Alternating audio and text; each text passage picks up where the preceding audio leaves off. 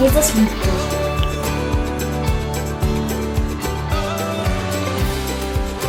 So, guten Morgen.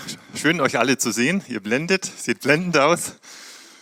Freut mich, dass ihr da seid. Vielen Dank für die Eindrücke oder prophetischen Worte. Ich würde einfach nur einen Satz dazu verlieren. Ihr dürft das gerne tun.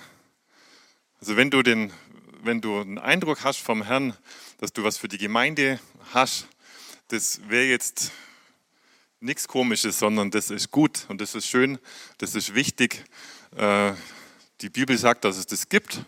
Ja, also prüft das einfach. Bei mir ist oft so in der Lobpreiszeit oder ich habe in der Früh schon irgendwas oder unter der Woche und ich muss ja immer schauen, ist es für mich oder ist es für alle oder ist es für jemand speziell?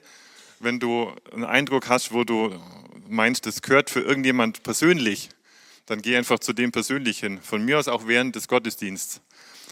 Manchmal oder wir kriegen schon öfters mal die Rückmeldung, dass so ein Eindruck, so ein prophetisches Wort oder, oder irgendein Lied, dass das für einen Menschen der entscheidende Punkt im ganzen Gottesdienst war dann ist zwar vielleicht der Prediger ein bisschen neidisch, kann schon sein, aber das Entscheidende ist, dass du was mitnimmst von Gott, was dich weiterbringt, was dich, wo du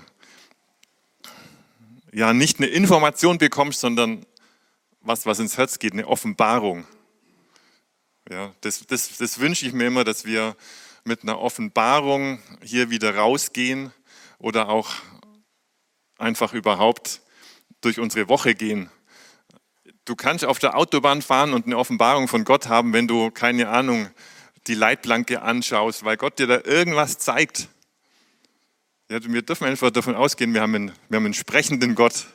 Das ist richtig gut. Also, und wenn du meinst, du hast was für die Gemeinde, dann bring's einfach gern ein. Wenn, jetzt, wenn wir dann hier acht Leute haben, dann müssen wir halt wieder überlegen, wie wir es machen. Aber auch da gibt es einen biblischen Ansatz dafür. Genau. Wir starten mit einer Predigtreihe. Wir haben jetzt vier Predigten über das Kreuz und wir haben jetzt hier grundsätzlich zwei Gruppen von, von Leuten, also nicht links und rechts, sondern eher so Leute, die schon ganz lang mit Jesus gehen, ganz viel wissen über das Kreuz, ganz viel Offenbarung sicher auch schon haben. Und dann haben wir, und für dich ist oft die Herausforderung, kommt irgendwas Neues für mich? Kriege ich da irgendwas draus? oder weiß ich schon alles, könnte ich die Predigt selber halten. Und dann gibt es Leute, die, du bist vielleicht frisch im Glauben, bist äh, jung, hast es noch nicht so, noch nicht so viel gehört, obwohl auch unsere Jungen oft schon ganz viel gehört haben. Äh, das ist klar, die Ranger, wer schon von euch schon lange dabei ist, der kennt auch ganz viel. Das ist aber auch gut. Aber wenn du noch jung, jünger bist, dann schau, einfach jung im Glauben bist, dann schau, dass du da wirklich Futter für dich rausziehst, äh, was, und rechne damit, dass du wachsen kannst dadurch. dadurch. Aber auch wir, die wir schon länger dabei sind, wir dürfen wachsen. Äh, wir verraten jetzt nicht, welche vier Themen wir alle haben. Die stehen zwar da, aber ich vermute mal, du kannst es nicht lesen. Das bleibt noch ein bisschen spannend. Heute geht es um das Thema, das Kreuz ist Liebe. Äh, das endet dann an, Ostern mit der vierten Predigt. Und Ihr wisst, was mit dem Symbol alles so verbunden ist, mit dem Kreuz. Äh, für die Römer damals in der römischen Zeit war das, das war eine ganz andere Symbolik. Das war einfach eine öffentliche Hinrichtung. Das war ganz, ganz schrecklich. Äh, viele von den Menschen, die gekreuzigt worden sind, haben das Kreuz gar nie lebend erreicht, weil sie vorher äh, durch die Folter getötet worden sind. Das ist Jesus, das war bei Jesus nicht so. Er hing lebend am, am Kreuz er muss daran sterben. Dadurch ist ganz viel erreicht. Ihr wisst es, was da alles so mitkommt. Der alte Bund war zu Ende, der neue Bund kommt mit Jesu Tod, mit Jesu Auferstehung. Das ist unsere Chance, überhaupt dabei zu sein. Alles andere, alter Bund und so weiter, das, da, da schauen wir ja im, im Prinzip immer nur drauf, weil das war ja eigentlich gar nicht für uns, das war ja Volk Israel. Die ganzen Gesetze und alles, das war Gottes Volk, da haben wir damals noch nicht dazugehört. Unser Ziel mit der Predigtreihe, wie gesagt, nicht eine reine Informationsweitergabe. Ihr dürft gern auch Informationen mitnehmen, aber mir ist wichtig Offenbarung. Dass wir einfach aufhören können, mit unserer Sündhaftigkeit zu hadern. Das wäre so mein, eins meiner Ziele, dass wir dass wir, das, dass wir reinkommen können in diese Freiheit, die Jesus uns gibt, rauskommen können aus so Zwang, Gesetze irgendwie zu erfüllen. Ich wünsche mir wirklich, dass du eine Offenbarung bekommst, was du durch diesen Tod Jesu am Kreuz für einen Stand vor Gott hast. Nicht mehr dieses alles richtig machen müssen, nicht mehr dieses Werke tun, sondern in seiner Gnade leben. Heute geht es ja um die Liebe und da wünsche ich mir, dass du wirklich eine Offenbarung davon bekommst, dass was ganz tiefgehendes in dir passiert, äh, wenn du die Liebe Gottes ein Stück weiter begreifst. Da komme ich gleich nur drauf, das ist total spannend. Die Liebe Gottes einfach eins weiter zu ergreifen. Es ist, erfordert aber auch einen Schritt Mut von dir, weil das geht auch an dein Herz, das geht nicht nur an Gottes Herz. Gut, also, das Kreuz ist Liebe. Fangfrage am Anfang, um euch mal zu beteiligen. Fangfrage heißt, man antwortet spontan falsch. Mal gucken, ob es jemand schafft, richtig zu antworten. Was war laut Bibel das allererste, was Gott getan hat? Kurz überlegen, bevor man sich blamiert. Ich schaue auch mal schnell nach. Aha, okay. Wer möchte sich outen? Was war das allererste laut Bibel, was Gott getan hat? Licht habe ich gehört. Ich weiß nicht, wer es war. Ich zeige nicht drauf. Da hinten. Gott sprach. Das hat meine Frau im Auto auch gesagt. Dann habe ich gesagt, das war eine ausweichende Antwort. Die Frage ist, was er gesagt hat. es werde. Also ich erlöse euch. Es gibt eine Bibelstelle, Epheser 1, Vers 4. Da steht drin, wie er uns auserwählt hat in ihm, also in Jesus vor Grundlegung der Welt. Heißt, bevor, Jesus, bevor Gott irgendwas an der Erschaffung der Welt gemacht hat, hat er dich auserwählt. Dich hat er auserwählt, uns alle hat er auserwählt, bevor er irgendwas in der Schöpfung getan hat. Das finde ich richtig cool und ich glaube, dass wir dann wissen dürfen, wenn er zuerst an uns gedacht hat, dann hat er die Schöpfung auch für uns gemacht. Und zwar so, dass sie für uns gut ist. Okay? Das ist schon mal so ein erstes Zeichen seiner Liebe. Das war jetzt die letzte Fangfrage. Ihr könnt euch entspannen. Gut. Jetzt muss ich mal hier gucken, dass ich da richtig weiterkomme. Ich habe heute drei, drei Punkte. Das Kreuz zeigt Liebe. Und ich habe in der Vorbereitung gemerkt, ich komme um den Schmerz nicht rum. Wenn es um Liebe geht, komme ich um den Schmerz nicht, nicht rum. Deswegen habe ich das jetzt mal am Anfang gestellt. Ich möchte uns zeigen, wie Gottes Liebe aussieht. Auch da wisst ihr schon viel. Und ich möchte uns ein Stück mit reinnehmen, wie sich Gottes Liebe in uns auswirkt. Weil das wäre ja dann so, da geht es in Richtung Auftrag, okay? Gut.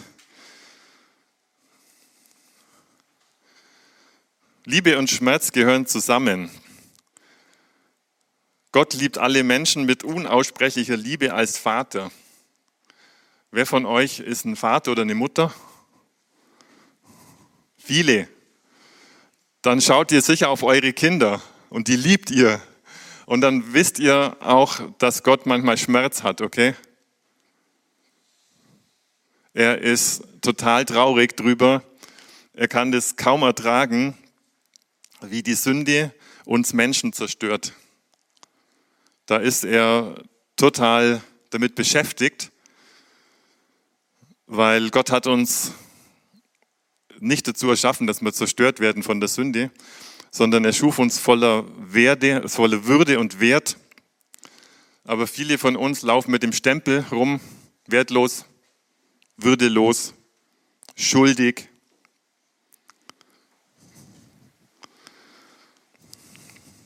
So viele von uns sind Missbrauchsopfer durch irgendeinen Missbrauch und geben das weiter, missbrauchen.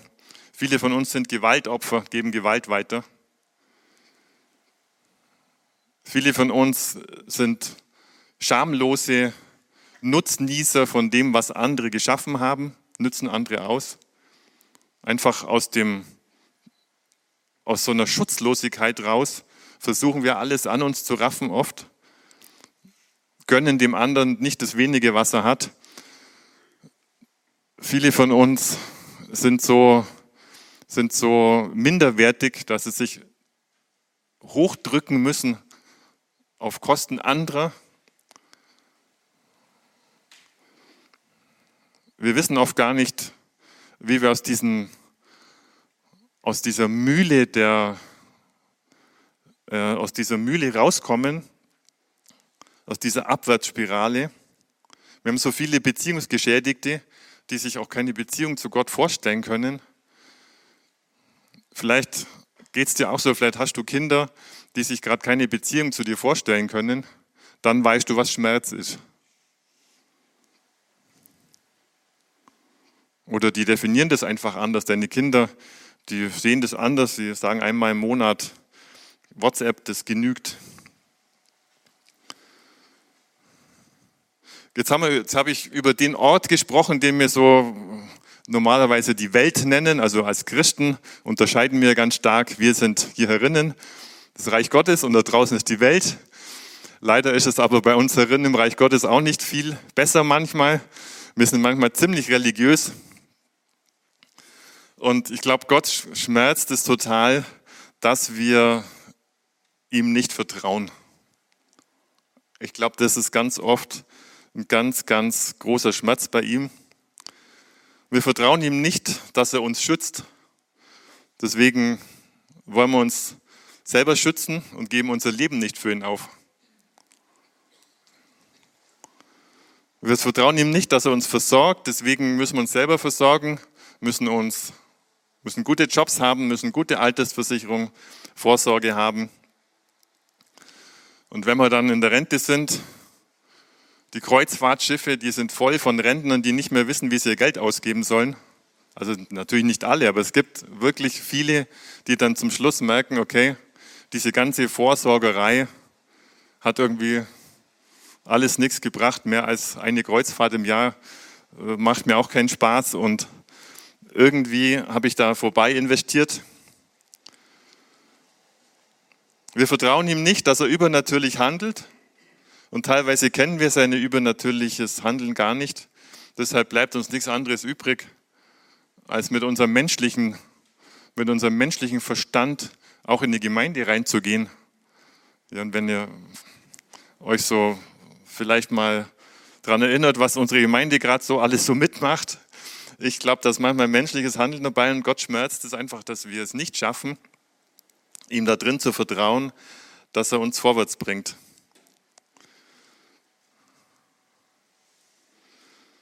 Was ihn, glaube ich, am meisten schmerzt oder mit am meisten, ist, dass wir, dass wir ihm nicht vertrauen, dass seine ganze Kraft und Herrlichkeit in uns lebt. Ich finde es auch so richtig gut, wenn wir wissen dürfen, Jesus geht uns voraus da fühle ich mich sicher, so in der zweiten Reihe, das ist einfach richtig gut. Gell? Oder von mir ist in der vierten Reihe der Vater, der Sohn, der Heilige Geist und dann komme ich. Ja, da kann ich dann schon, da kann ich dann schon gut sein. Äh, aber ich glaube, ihn schmerzt es echt, dass wir das, was er uns, was er uns gegeben hat, das Erbe, dass wir das nicht, dass wir das nicht annehmen und nicht als, als Königstöchter und Königssöhne durch die Welt laufen. Und vielleicht schmerzt ihn auch, dass wir sein Erlösungswerk ein bisschen nüchtern wahrnehmen und äh, vielleicht hätte er gern, dass wir manchmal ein bisschen mehr Freude hätten. Der bekannte, äh, was war der Psychiater, Psychoanalytiker, der, wo habe ich es denn aufgeschrieben? Friedrich Nietzsche, der hat ja gesagt, bessere Lieder müssten sie mir singen, dass ich an ihren Erlöser glauben könnte erlöster müssten seine Jünger aussehen. Das Zitat ist bekannt, ich habe es nachgeschaut, das hat er tatsächlich gesagt. Also der wollte sagen, liebe Christen, wenn ihr ein bisschen fröhlicher wärt, dann würde ich euch glauben.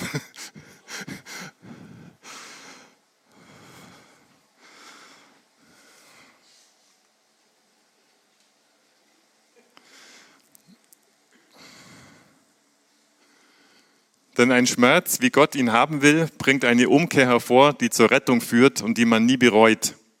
Der Schmerz hingegen, den die Welt empfindet, bewirkt den Tod. Also wenn ich dich jetzt ein bisschen angestupft habe, äh, dann ist es, wenn du jetzt einen kleinen Schmerz empfindest, dann ist das was Gutes. Die Bibel sagt, es ist gut, wenn du jetzt ein bisschen Gottes Schmerz spürst und vielleicht auch bei dir so ein kleiner Schmerz hochkommt. Das ist was Gutes, weil du kannst umkehren. Rettung, Rettung bedeutet hier nicht, dass du nicht erlöst wärst. Äh, der Korintherbrief ist an, an Gläubige geschrieben, also da geht es jetzt hier nicht um Himmel oder Hölle, sondern da geht es darum, dass du durch diesen Schmerz, den du von Gott her merkst oder den du bei dir auch, der bei dir hochkommt, dass du, dass du raustreten kannst aus dem und, und rein, reinkommen kannst in, in was Neues rein. Wenn wir einfach nur weltlich gesehen, äh, ohne den Blick Gottes die Welt anschauen, dann, können wir, dann, dann passiert was anderes dann kommen wir in diesen Schmerz rein, den die Welt empfindet. Und ähm, das ist dann, da kannst du einfach depressiv werden, kannst du verzweifeln an der Welt, wenn, wenn du Not und Elend anschaust. Guck mal rein. Nein, das führt zu weit. Guck lieber nicht rein. Aber das, du weißt, was ich meine. Also lass es ruhig zu, dass du jetzt auch merkst, da ist so eine, so ein Sehnen Gottes, so ein, so ein Schmerz Gottes, der aus seiner Liebe kommt und wo du merkst, das, das ist nicht, das tut ihm deshalb so weh, weil ich auch so bin, wie ich bin. Ich gebe jetzt einfach ein paar Augenblicke. Ich habe hab uns ein paar Beispiele gegeben. Ich gebe dir ein paar Augenblicke, dass du mal Gott fragen kannst, Herr, was, was ist denn das, was dich schmerzt, wenn du an mich denkst? Ich möchte dich da nicht runterziehen oder dir ein schlechtes Gewissen machen. Darum geht es gar nicht, sondern es geht wirklich darum, weil der Schmerz daher kommt, dass er dich so liebt. Ja, sein, sein Schmerz kommt daher, dass er dich so liebt. Geht es dir nicht aus? Also mir geht so, der Augenblick kommt gleich. Äh, wenn ich durch die Fußgängerzone laufe und das sind, äh, das sind Leute, die betteln. Ich, hab, ich muss entscheiden, gucke ich den an und wenn ich den anschaue, dann muss ich irgendwie reagieren, dann muss ich ihm Geld geben oder schaue ich weg. Weil wenn ich den anschaue, dann schmerzt mich das. Und Gott hat sich entschieden, dass er dich anschaut. Und das ist nicht, die Zuwendung kommt da. Die Zuwendung Gottes kommt zu dir. Und du darfst jetzt ein paar Sekunden einfach nehmen und gucken, fragen, Herr, was ist denn der, der Schmerz, wenn du mich siehst? Und äh, was möchtest du mir sagen oder was, was kann ich dir geben?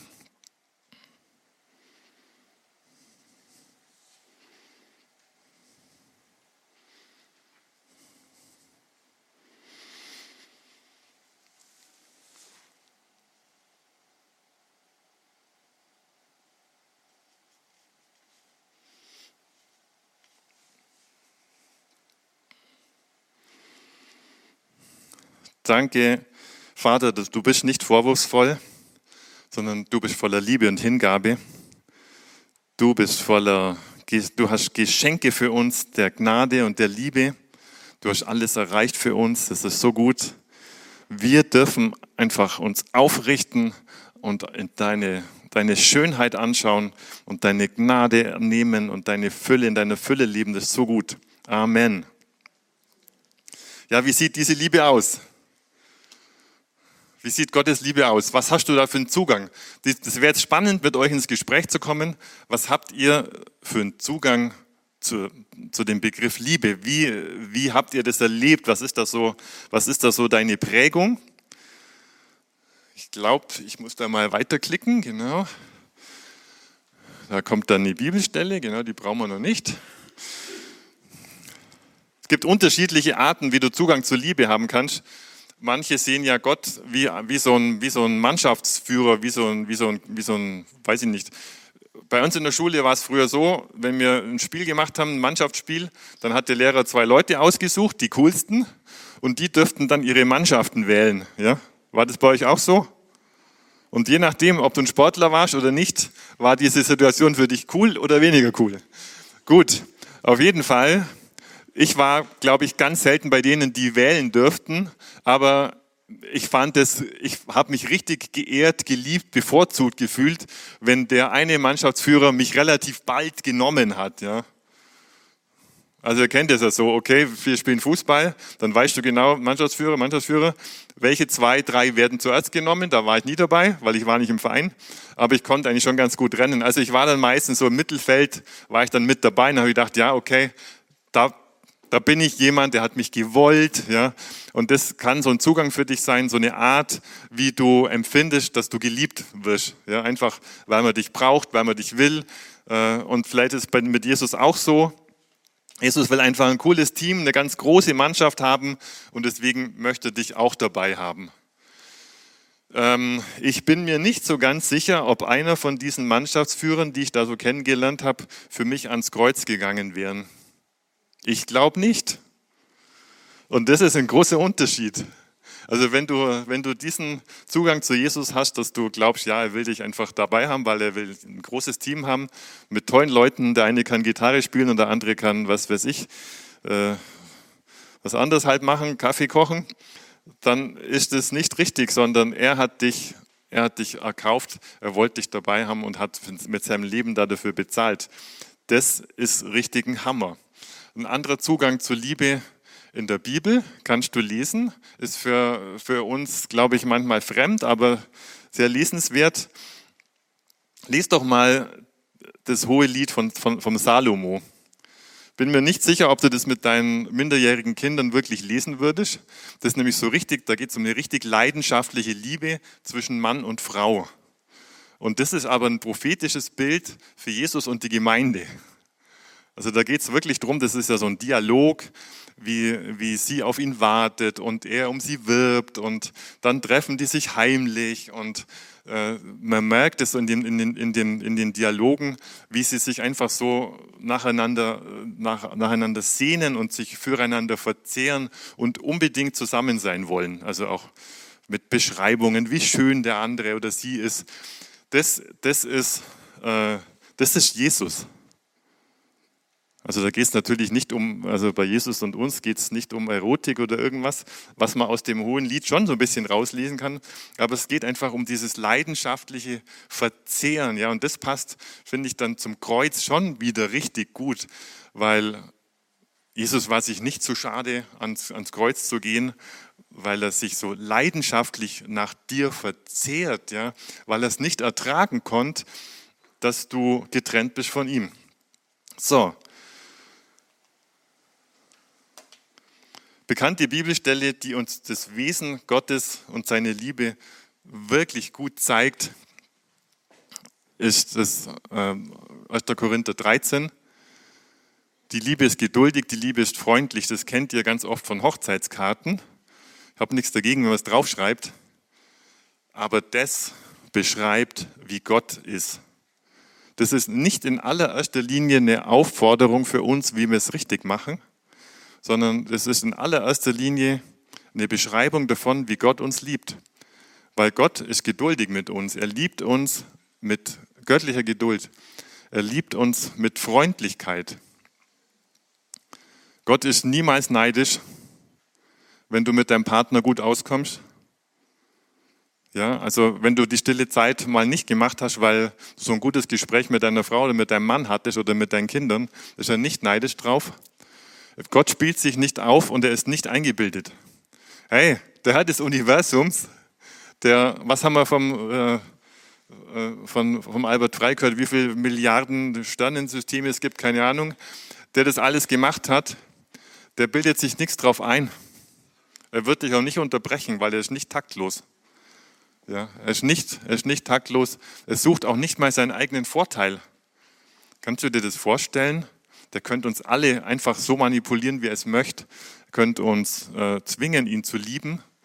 Das könnte er machen, aber er tut es nicht. Er verliert niemals die Beherrschung. obwohl er vielleicht einen Grund dazu hätte und der ist nicht nachtragend. Gott ist nicht nachtragend. Das finde ich richtig gut.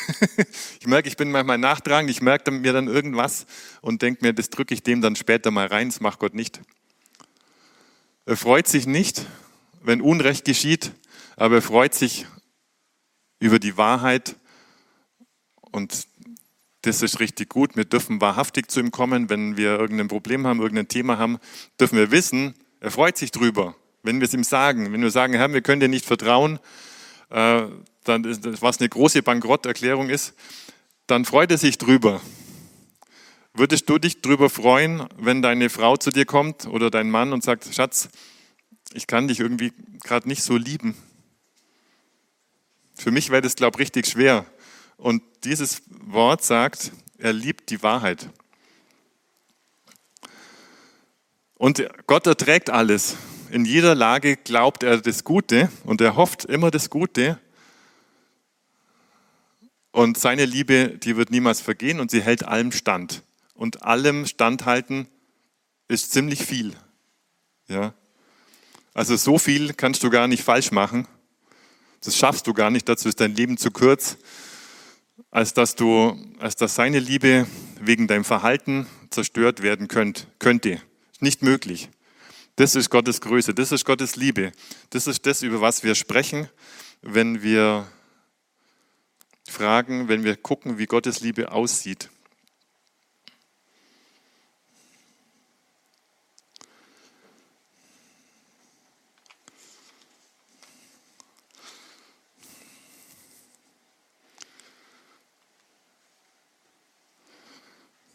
So, wenn jetzt das bisher vielleicht auch Information war, ich hoffe aber, dass es auch Offenbarung war, dann kommt jetzt der Teil, wo was mit dir passiert oder wo du was du aktiv werden kannst. Wie, wie wirkt sich die Liebe in uns aus? Wir haben einen neuen Stand. Wer von euch kennt die Geschichte von dem Josef, von dem Sohn Jakobs? Dürft ihr mal kurz melden? Also Jakob, zwölf Söhne, einer davon Josef. Gut, hatte der ein schönes Leben? Teils, teils, teils, teils, ja genau. Hat er jemals aufgegeben? Im Endeffekt nicht, ja. Bestimmt hat er auch mal vielleicht mal aufgegeben, okay. Äh, Josef hatte einen Stand, ja. Es war zwar von seinem Vater vielleicht nicht so richtig intelligent, finde ich, ihn zu bevorzugen und allen anderen Brüdern zu sagen, schaut mal her, das ist mein Lieblingssohn, dem gebe ich auch noch so einen ganz schicken Mantel. Vielleicht war das von dem Jakob, das konnte er einfach nicht verbergen. Aber das hat dem Josef einen Stand gegeben, der sein ganzes Leben lang gereicht, für sein ganzes Leben lang ausgereicht hat. Der hat gewusst, mein Vater liebt mich. Und als er in dem Brunnen drin saß, wo ihn seine Brüder reingeworfen hatten, keine Ahnung, vielleicht hätte er sich da auch umbringen können oder irgendwas verzweifeln können zumindest. Oder als er dann im Gefängnis saß, in Ägypten, oder selbst als er dann die rechte Hand vom Pharao war. Wie wird es dir gehen, wenn du plötzlich die rechte Hand vom, du darfst jetzt einen aussuchen, wärst, entweder der Biden oder der Putin, was wäre dir lieber? Ich weiß, was mir lieber wäre, aber die Ägypter waren keine Menschenfreunde, okay? Und wenn du bei denen der zweite Mann im Staat warst, dann hast du ein richtiges Thema gehabt, da bin ich mir sicher.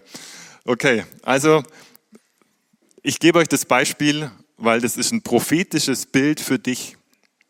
Das, das sagt dir, dein Vater im Himmel, der liebt dich und es gibt dir einen Stand. Und egal, was in deinem Leben passiert, wer dich gut oder wer dich blöd findet, wer dich cool findet, dein Stand ist nicht, ob du die coolen Klamotten hast oder ob du genug Geld hast, um all das mitzumachen, was die anderen auch tun, oder ob du ein schönes Haus hast oder ob du eine glückliche Familie hast oder ob irgendwas schief geht. Dein Stand ist, dein Vater liebt dich und du hast diesen, diesen als Beweis hast du, kannst du auch so anziehen, diesen Mantel, den der Jakob seinem Sohn Josef gegeben hat. Egal, ob du ein Mann oder eine Frau bist, kannst du einfach sagen, hey, das ist mein Stand und da hülle ich mich drin ein. Das ist, da musst du noch gar nicht viel tun selber. Das ist eher was, was dir gegeben ist. Aber daraus kannst du viel tun. Weil plötzlich weißt du, du bist versorgt, du bist gerecht, du bist beauftragt, alles, alles Mögliche. Und du kannst lieben. Das ist das Nächste. Also du, bist, du hast jetzt deinen Stand, hast du gerade schon bekommen. Dann die Liebe Gottes ist ausgegossen in dein Herz. Wer jetzt sagt, das ist noch nicht die ganz ideale Bibelstelle, weil es in einer anderen Übersetzung anders steht, das kann schon sein. Aber ich gebe dir ein paar andere. Okay? Epheser 1, Vers 3. Gepriesen sei der Gott und Vater unseres Herrn Jesus Christus. Er hat uns gesegnet mit jeder geistlichen Segnung in der Himmelswelt in Christus. Ich bin mir sicher, da ist Liebe mit drin. Also, da steht drin, er hat uns gesegnet. Es ist passiert, Vergangenheit. Wir haben, wir haben die Liebe. Es ist alles da. Oder du nimmst 2. Petrus 1, Vers 3. In seiner göttlichen Macht hat Jesus uns alles geschenkt, was zu einem Leben in Ehrfurcht vor ihm nötig ist. Er hat uns alles, er hat uns alles geschenkt, was für ein Leben in Ehrfurcht vor ihm nötig ist. Also behaupte nicht, du kannst deine Eltern nicht lieben oder deinen Arbeitgeber oder deine Kinder. Das stimmt nicht. Du hast das Mandat und die Vollmacht, diese Liebe zu zeigen. Du hast einen Stand und du bist, du hast einen Stand und du bist ausgerüstet.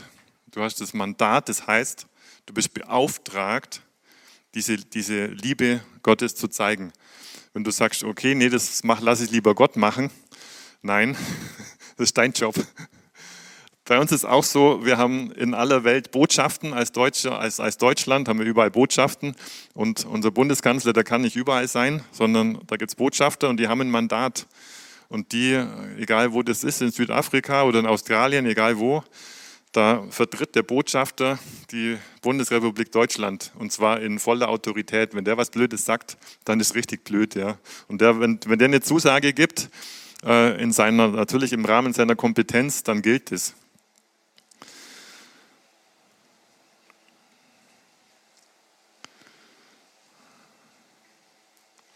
Genau. Wir haben das eigentliche Ziel ist immer für uns, dass wir das Reich Gottes zeigen. Das ist unser, das ist unser Mandat. Das, wir sind die Einzigen, die das können. Okay? Gott kann natürlich übernatürlich eingreifen. Im, Im Iran, Irak ist anscheinend oft, oft so, dass Jesus zu Moslems direkt in Träume reinspricht und die ihn erleben. Super, Vielleicht liegt es ein bisschen daran, dass, wir, dass es so ein Land ist, wo wir nicht so gut reinkommen. Aber da, wo wir sind, da ist unser Auftrag, das Reich Gottes zu zeigen. Und das tun wir durch die Liebe, die Jesus uns am Kreuz gezeigt hat. Super.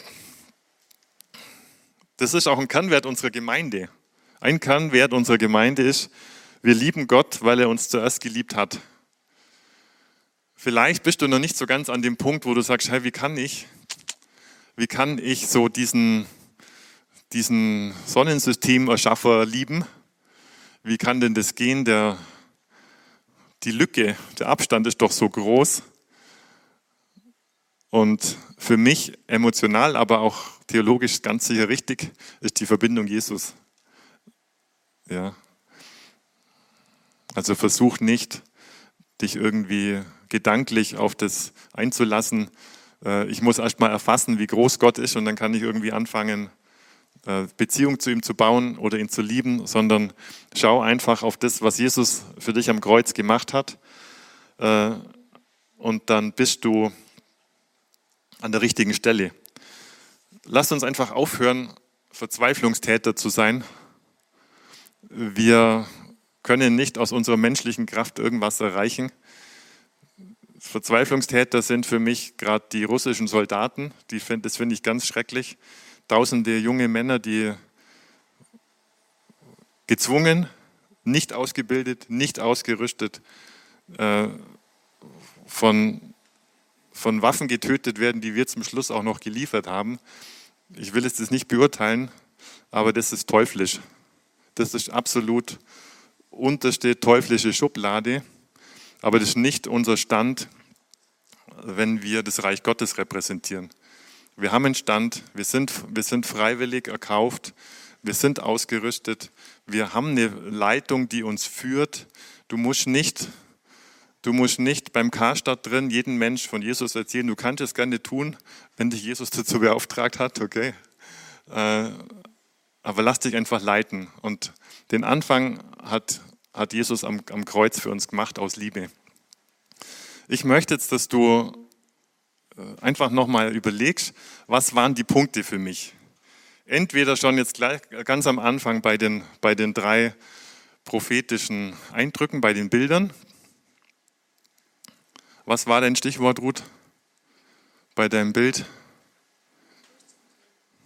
Genau, das war die, das war die Ritterrüstung, die so steif ist, die Angst, äh, wo Gott uns anbietet, leg deine Angst ab. Beim Philipp war es, was war dein Stichwort? Das, das Kreuz in der Hand, die Erlösung ist da. Genau. Und bei Diana, du hast gesagt, ruf mir mal schnell ein Stichwort raus. Gottes Ja zu mir, genau. Vielleicht war das schon heute dein Punkt, dein, äh, wo du sagst, das war schon das, was ich mitnehme. Von der Predigt her hat mir jetzt am Anfang gehabt einfach dieses Kreuz. Was ist das überhaupt? Und dann äh, ging es los heute mit Liebe. Das Kreuz zeigt Gottes Liebe. Es zeigt auch Gottes Schmerz, weil das in der Liebe drin ist. Das ist nicht trennt, das, das ist untrennbar. Vielleicht, vielleicht war das so für dich ein Punkt, wo du sagst, du empfindest auch so einen, so einen Schmerz. Du schämst dich auch vor Gott. Das kann sein. Mir ging es letzte Woche so, ich habe was gelesen in der Früh und dann stand ich so an der Tür, habe rausgeschaut in den Garten und habe gesagt, ja, das kann nicht sein. Das, und ich, äh, ich, ich lese da sowas, was du tun möchtest und wo stehe ich? Und da sind mir echt die Tränen gekommen. Ich habe mich so geschämt und habe hab, hab einfach gesagt, Herr, äh, das, dir tut's weh und mir tut's jetzt auch weh aber ich habe gemerkt, das ist jetzt nichts, was mich drückt, runterdrückt, sondern das ist was, wo Gott sagt, schau, da ist ein Weg. Vielleicht nimmst du das mit. Vielleicht war das für dich jetzt äh, diese 1. Korinther 13, was wir gelesen haben. Die Liebe ist geduldig und so weiter. Vielleicht war das für dich so ein Anforderungsprofil an dich. Kannst du auch mitnehmen, wie du sein sollst. Aber das war in erster Linie äh, das, wie Gott zu dir ist. Vielleicht war das für dich heute ein Schlüssel dass Gott so geduldig ist, dass er dich zu Wort kommen lässt, dass er dich hochhebt, dass er dich, dass er nicht neidisch ist auf dich, wenn du dich mit deinen Kumpels gut verstehst, mit deinen Freunden oder mit deiner Familie. Äh, vielleicht war das dir nicht klar, jetzt ganz, das war der letzte Punkt, dass die Liebe des Vaters für dich einen Stand erzeugt, eine Autorität und ein Mandat erzeugt, das dir absoluten, absolute Festigkeit gibt in deinem, in deinem Tag heute, in deiner Woche heute, in deinem Jahr. Und lass, nimm das auch einfach mit, vielleicht war das auch ein Punkt für dich. Ja, dadurch, ich habe meinen Stand, ich habe meine Beauftragung, ich habe meine Befähigung, ich bin jemand. Lass uns aufhören, graue Mäuse zu sein, sondern wir haben unseren Stand dadurch, dass Jesus aus Liebe für uns am Kreuz war. Ich gebe dir noch ein paar Minuten. Mal gucken, die paar Minuten halte ich immer nicht so gut aus, wenn ich nichts sagen darf. Aber mach doch einfach nochmal die Augen zu. Frag Heiligen Geist, der ist in dir. Frag ihn, was war heute das Thema für mich? Was war der Punkt, den du aufdecken wolltest? Und wenn du den erkennst, und du wirst den erkennen, weil er redet, dann antwort ihm.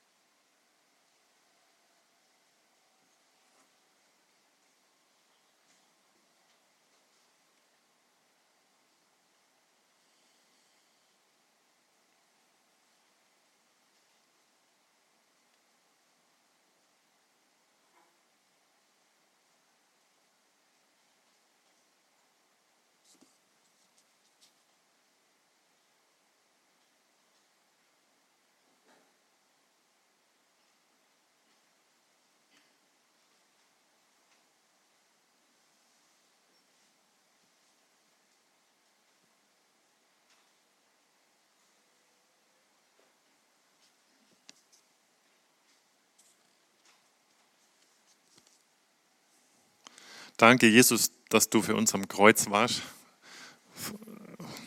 Absoluter Beweis deiner Liebe. Vielen Dank dafür. Unglaublich. Ich kann es nicht verstehen, ich kann es nicht letztendlich erklären, ich kann es einfach nur nehmen von dir. Das ist so gut. Amen.